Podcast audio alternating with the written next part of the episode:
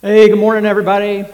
Great to have you with us today, whether you're here in person or you're watching online. I am glad you joined us. And just to follow up on that video about ICOM, man, this is a, a great opportunity to uh, just have your perspective uh, stretched into this global vision of what God is doing. And our global mission team here at church had this fun idea to get a charter bus and go up there as a group. And that makes it a lot easier to make this trip. You just sit back and enjoy, and they'll drop you off right there. We'll get to meet some of our mission partners, and I really encourage you to join us on this trip. You can sign up at plumcreek.org slash ICOM, and the sooner you do that, the more it helps us to plan for those numbers.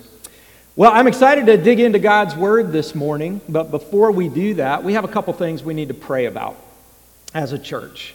And obviously, uh, we need to pray about everyone who has been affected by Hurricane Ian. And that includes many people in our church family who live in Florida in this area that was hit hard, either uh, part of the year or full time. Uh, some people call that Plum Creek South down there because there's so many from here that have, have been down there.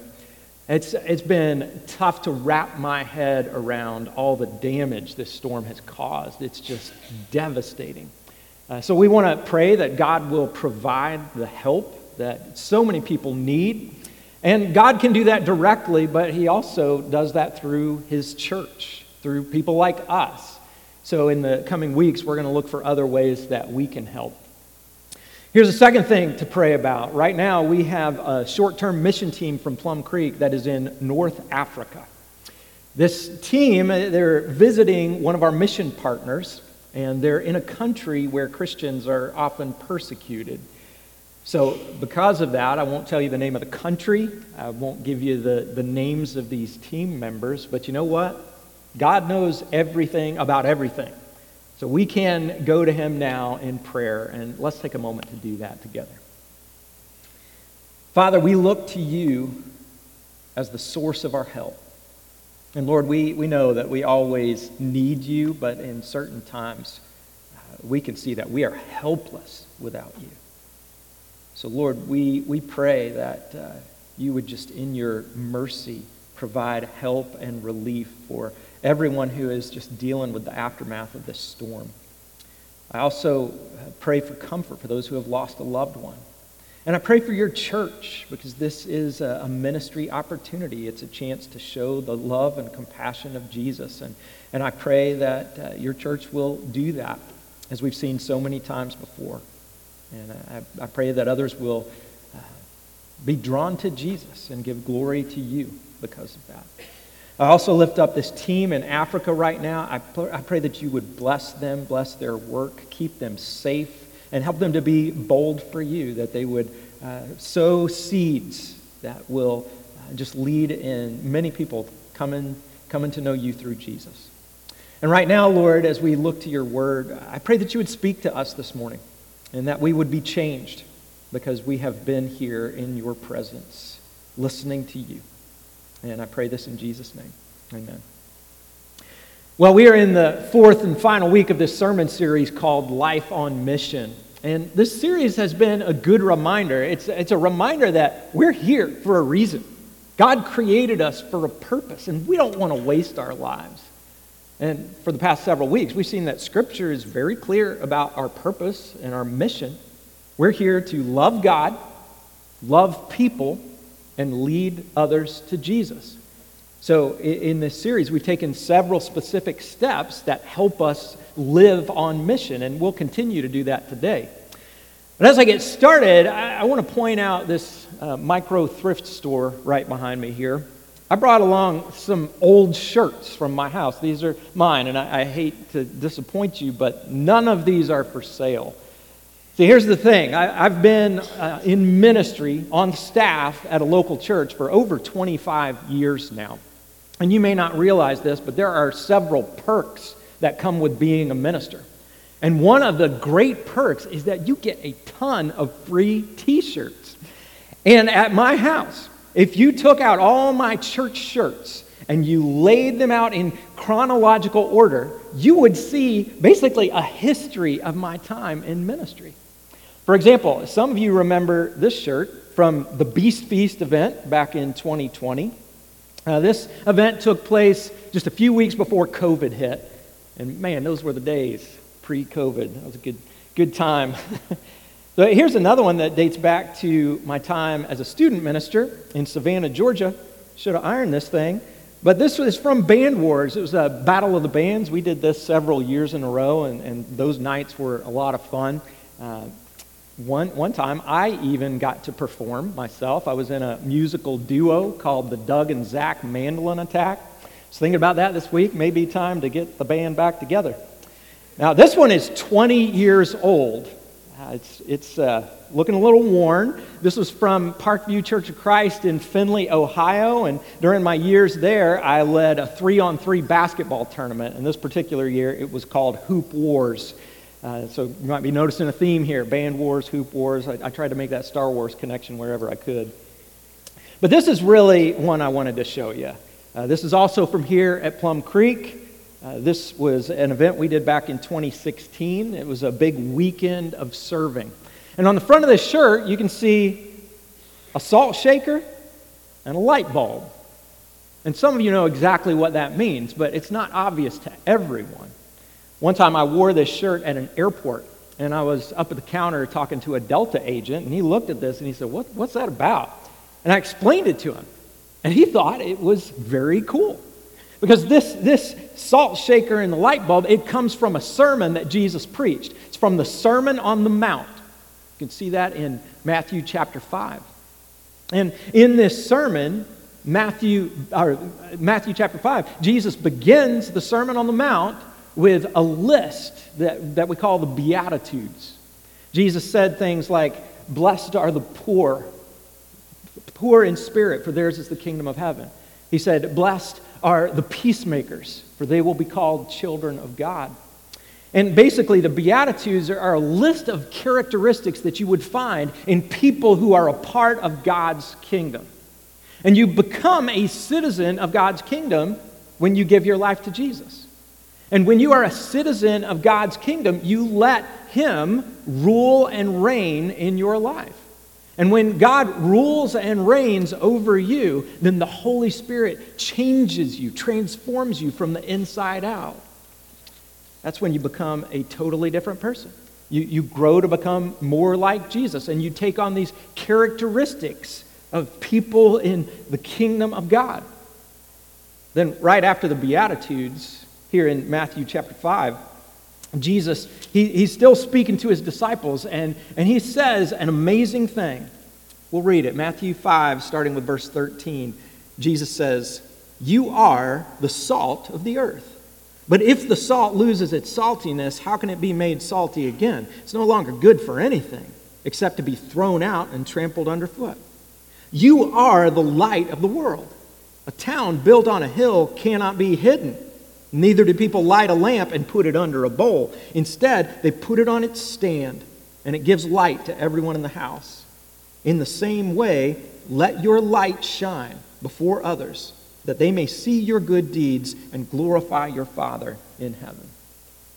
And that, my friends, is why we have the salt shaker and the light bulb on the front of this shirt. Jesus looked at his disciples and he said, You are the salt of the earth. And then he said, You are the light of the world. So we've got two metaphors here. And first, let's think about salt. What, what does it mean to be the salt of the earth? Well, what does salt do? For one thing, salt gives flavor to food, makes your french fries taste better. Salt also purifies and it preserves. Uh, back in Roman times, salt was extremely valuable. Sometimes the Romans called it white gold. They, it was in such high demand, mainly because of that preservation value. You could preserve your food with it, especially meat and fish. And this week, this week I learned that the Roman army would occasionally pay their soldiers with salt instead of money. And this was fascinating to me. Uh, the monthly pay for these soldiers it was called salarium. And salarium comes from the Latin word for salt, which is sal. And of course, years and years later, the word salarium made it into the English language. It became salary. I just thought that was very cool. But this tells us that when Jesus says, You are the salt of the earth, that's a very high compliment. Jesus is saying, You are someone of great value. You have a significant purpose in the same way that salt flavors and purifies and preserves.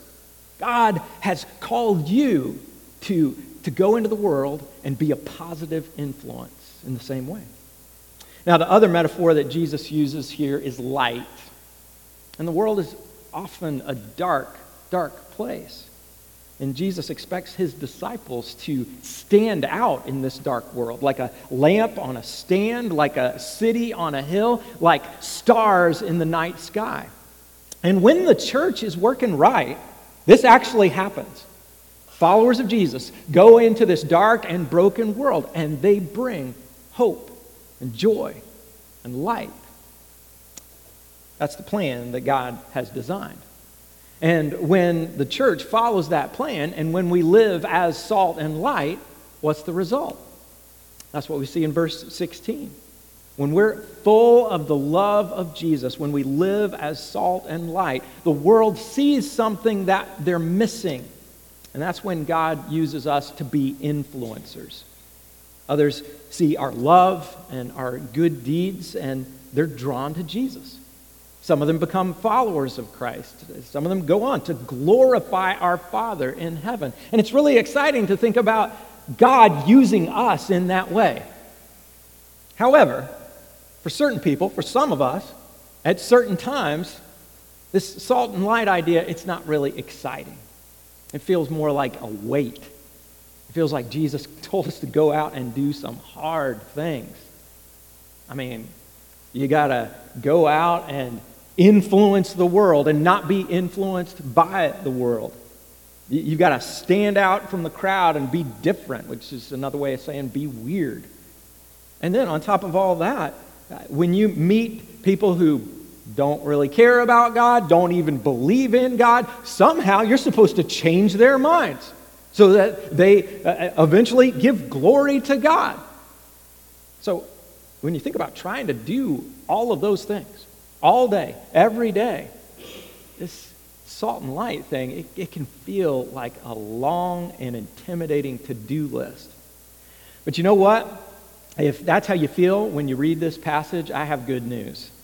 This idea, it's not as much about go and do, it's really more about go and be. It's not about going into the world with a long to do list, it's just about being who you are in Christ. Think about what Jesus did not say. He did not say, go out into the world and do a bunch of salty things. Go into the world and try to shine light in the darkness. That's not what he said. He said, You are the salt of the earth. You are the light of the world. It's an identity. If you've given your life to Jesus, this is who you are. It's like Paul said in 2 Corinthians chapter 5. Paul said, Therefore, if anyone is in Christ, he is a new creation. The old has passed away, and behold, the new has come. This is what happens when you become a citizen of God's kingdom. This is what happens when God rules and reigns in your life. Like I said, the Holy Spirit transforms you from the inside out. He, he gives you this new identity, and you start growing the fruit of the Spirit love, joy, peace, patience, kindness, goodness, faithfulness, gentleness, self control. We just talked about these things a few weeks ago. And there is a pattern here. It's a pattern that we often see in nature. Uh, for example, you could take apple trees. How do apple trees grow fruit?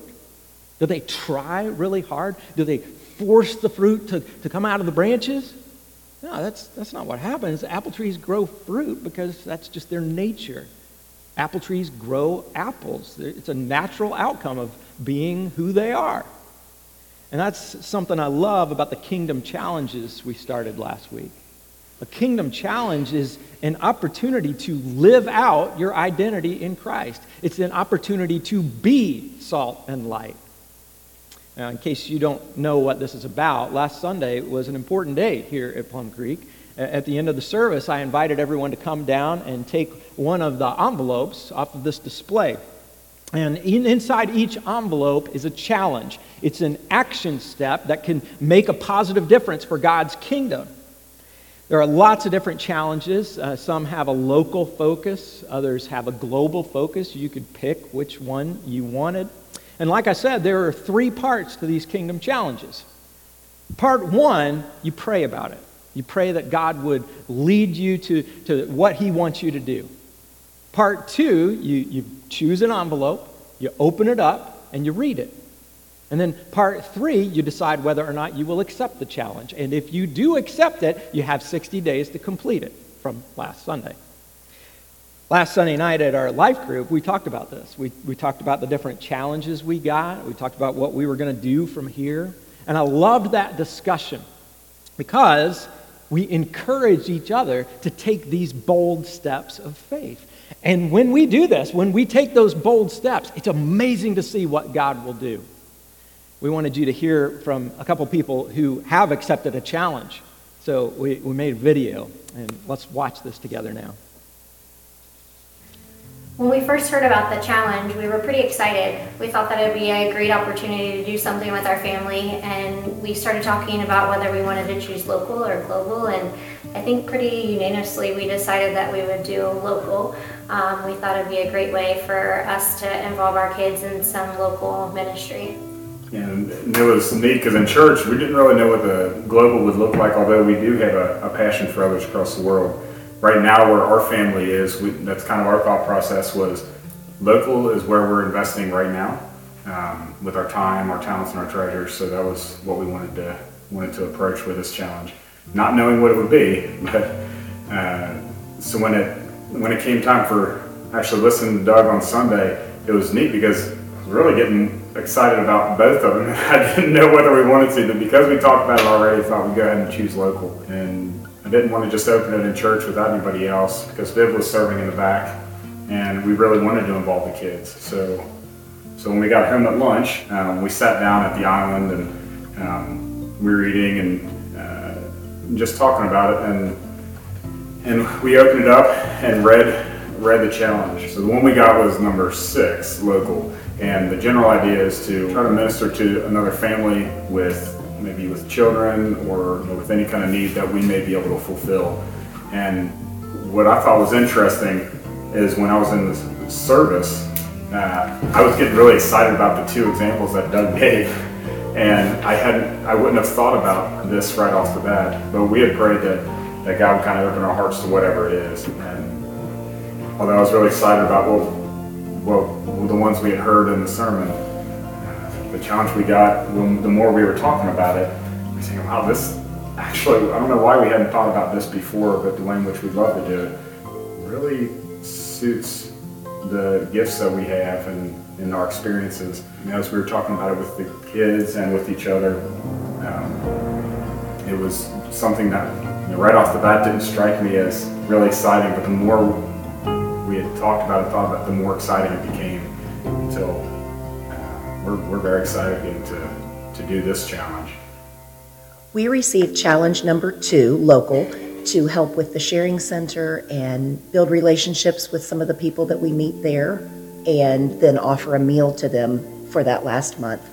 And it was interesting when we opened the challenge because this was something that Hannah and I had talked about doing before, but we had never actually done it you know, getting there by eight o'clock in the morning was a bit of a challenge. And so when I opened the envelope, I wasn't really surprised because I thought this was God's way of showing me, yes, this is something you could have been doing all along.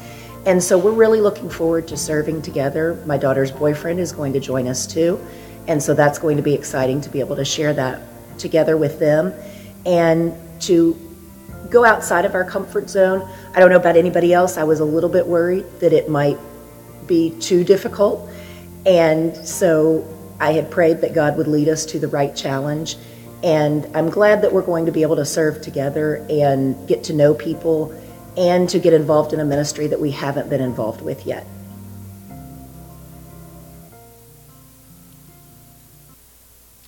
Isn't that great? I, I know that we're going to hear so many cool stories between now and Thanksgiving, and that's already been happening just this week. Uh, from Darren and Vivian's uh, life group, there were, I think, four couples that got this one challenge. Out of 16 challenges, four got the same one to provide a date night or respite care for a family that would be blessed by that. Uh, maybe foster parents or a single parent or uh, a family with a child with special needs. And so they were able to encourage each other and maybe make some plans for how to do that or maybe even team up. So many great stories like that. And I know that many, many of you have accepted a challenge and you let us know, and, and we appreciate that. If you have accepted a challenge and you haven't told us about that yet, really uh, encourage you to do that. Uh, just go to plumcreek.org slash kingdom challenge, or you just contact the office, and uh, then that helps us help you if we know which challenge you've accepted. Uh, if you haven't gotten an envelope yet, you can do that here today. Uh, at the end of service, just come down, pick one up. If you're watching online, go to that same website. But as you take these bold steps of faith, remember, this is not as much go and do. It's really more go and be. You know, I think we need to dive a little deeper into this concept because many of us, maybe most of us, have a tendency to approach life with a go and do mindset. We try to force those apples to grow instead of just letting them grow. So let's see if we can answer a question here in the time we have left. How can I just be salt and light? How, how can I focus less on doing and more on being? Well, the simple answer is something I already mentioned. You just let God change you from the inside out. And starting from the inside is very, very different than starting from the outside. When you start on the outside, it, it's really just behavior modification. That's when maybe you look at a strong Christian and you think, okay, I'm going to try really hard to do what that strong Christian does. But if that's where you start, you, you set yourself up for failure. Because if your heart hasn't changed on the inside, you're just putting on a show, and you can't keep up that show forever. So you have to let God change you from the inside out. And the reality is that change starts with a death, your death. Paul talks about this in Galatians 2:20. He says, "I have been crucified with Christ and I no longer live, but Christ lives in me. The life I now live in the body, I live by faith in the Son of God who loved me and gave himself for me. A few minutes ago we read 2 Corinthians 5:17, and that's where Paul said, "Everyone in Christ is a new creation." And, and that's really nice. It sounds very positive. But Galatians 2:20 here is the flip side of that before that new birth, there has to be a death. And that's why Paul says, I have been crucified with Christ. My old sinful self has been nailed to the cross. He is dead and he is buried, but I rose again as a new creation. Now, I, I live this life where I'm not the one running the show anymore. I gave control over to Jesus, and He is living through me. That's what it looks like for God to change you from the inside out. But I'm not naive here. I know we can read this verse and even believe this verse and still go straight back to that go and do mindset. So let's get very practical. How do we get to the destination where Paul ended up? How do we get from point A to point B? Well, it's important to know that whoever you are, God has a next step for you to take. Everybody here in this room, everybody listening, there is a next step that God wants you to take. But this next step, don't think go and do. It's really not about something you do, it's about something you allow God to do in you. This is what it means to live by faith. That's what Paul said right here. He said, The life I now live in the body, I live by faith in the Son of God. So, that means you let God take you where you need to be. And if we all have a next step to take, what is yours? Do you know? Well, I'll give you a few options. Number one, you may need to take that first big step and give your life to Jesus. This is where you die to your old self and you become a new creation. And how do you know when you're ready to take this big step? Well, you know when you realize that you are a sinner in need of a Savior. You know that you have sinned against God and your sin separated you from God, and if nothing changes, you're going to be separated from Him forever. But Jesus made it possible for you to have a restored relationship with God because he went to the cross, he sacrificed his life, he took your sin on his shoulders, he paid the debt that you were supposed to pay. And because what Jesus did, God offers you this gift of forgiveness and salvation and eternal life. And you receive that gift by faith. And you express that faith by believing in Jesus, by declaring that He is your Lord and your Master, by turning away from your old sinful life, and by being baptized into Christ. That's where you're immersed in water. You, you are dying to your old self. You're buried in the water. And then you rise up and you live a new life as a new creation. There's a young man who's going to be baptized here later today. And last week I, I had the opportunity to sit down with him and listen to his story. And wow, God is doing amazing things in this young man's life. He is being transformed. And if this is your big step that you need to take, God can change your life too. Just let Him do what He does. Now, uh, that's one possible next step. If you've taken that one, you need to move on and stay close to Jesus. And what do I mean by that? Well, let's go back to our apple tree. That's another metaphor that Jesus used. I mentioned it here not long ago. If you cut a branch off of the apple tree, is it going to grow apples? No. At that point, uh, it's only going to die. But if that branch is connected to the tree, then it receives the nutrients and the life that help it to thrive and grow and produce fruit. And that's why Jesus said, If you remain in me and I in you, you will bear much fruit. But apart from me, you can do nothing. So, how do you stay close to Jesus? How do you remain in Him? Well, for one thing, you spend time with God through prayer, through reading His Word. And for some of us, that may seem so basic and elementary. It's, it's the old pray and read your Bible thing that preachers always say. But if, if it does seem elementary to you, I would humbly ask are you actually doing these things? If so, great. If not, this is your step. And you know, we provide lots of resources here at Plum Creek to, to help you do these things. Uh, we print up a Bible reading plan in the bulletin every week. We also put that on Facebook. Uh, we put out a prayer calendar every month. You can pick that up in the Beacon newsletter. Uh, it's also on our website at plumcreek.org slash prayer. Uh, we want to help here because this is vital. Spend time with God every day.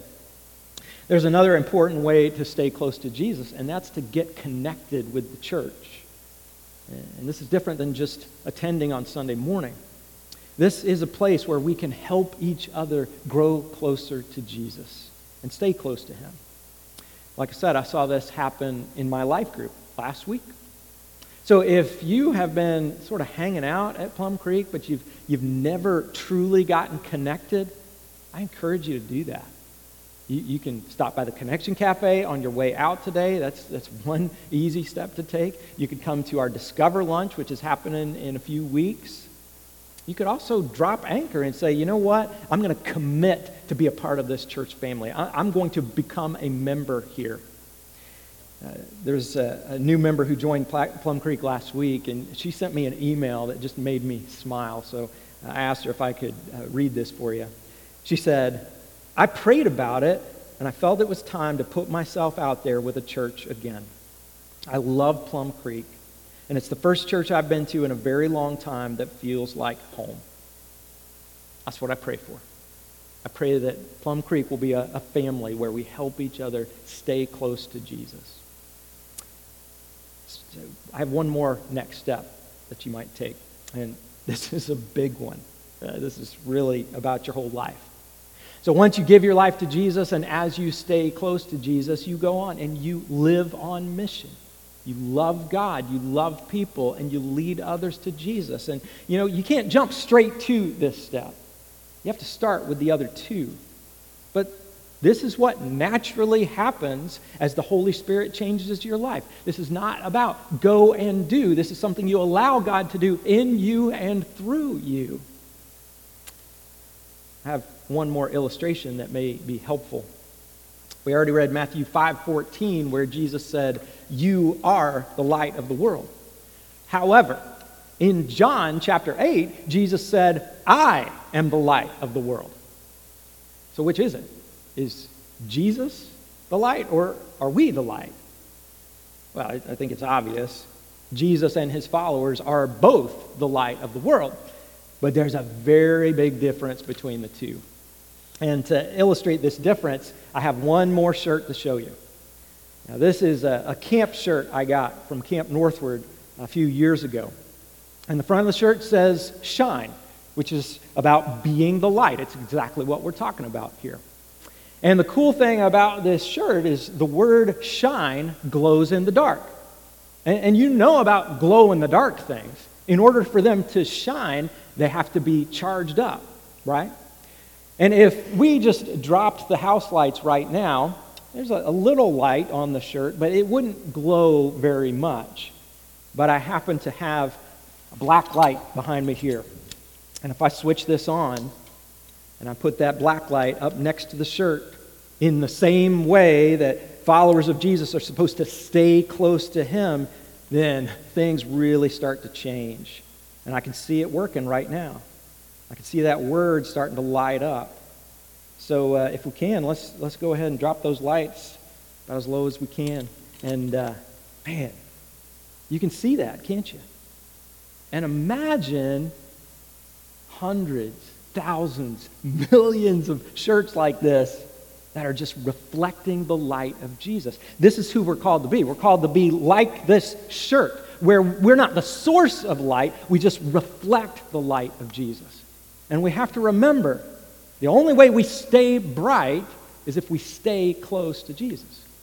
So we can go ahead and bring those lights back up. But this is what it's about.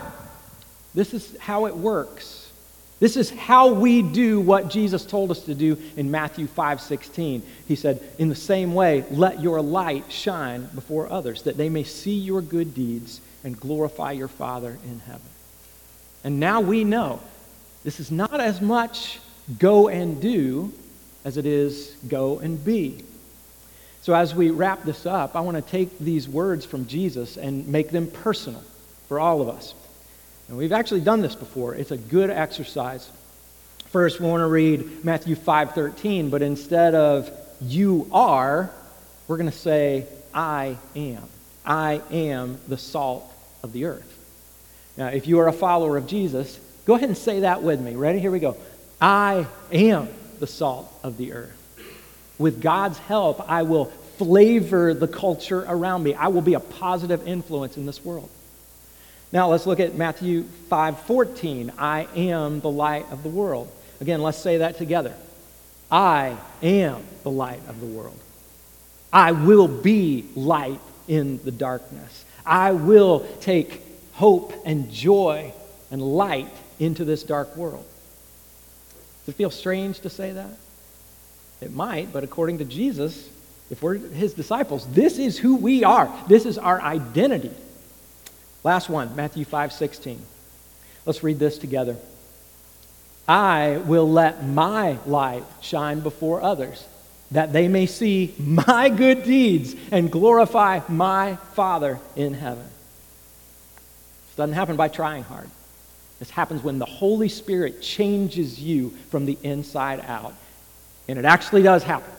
I've seen it many, many times. And this is how we become the church on mission. Let's pray.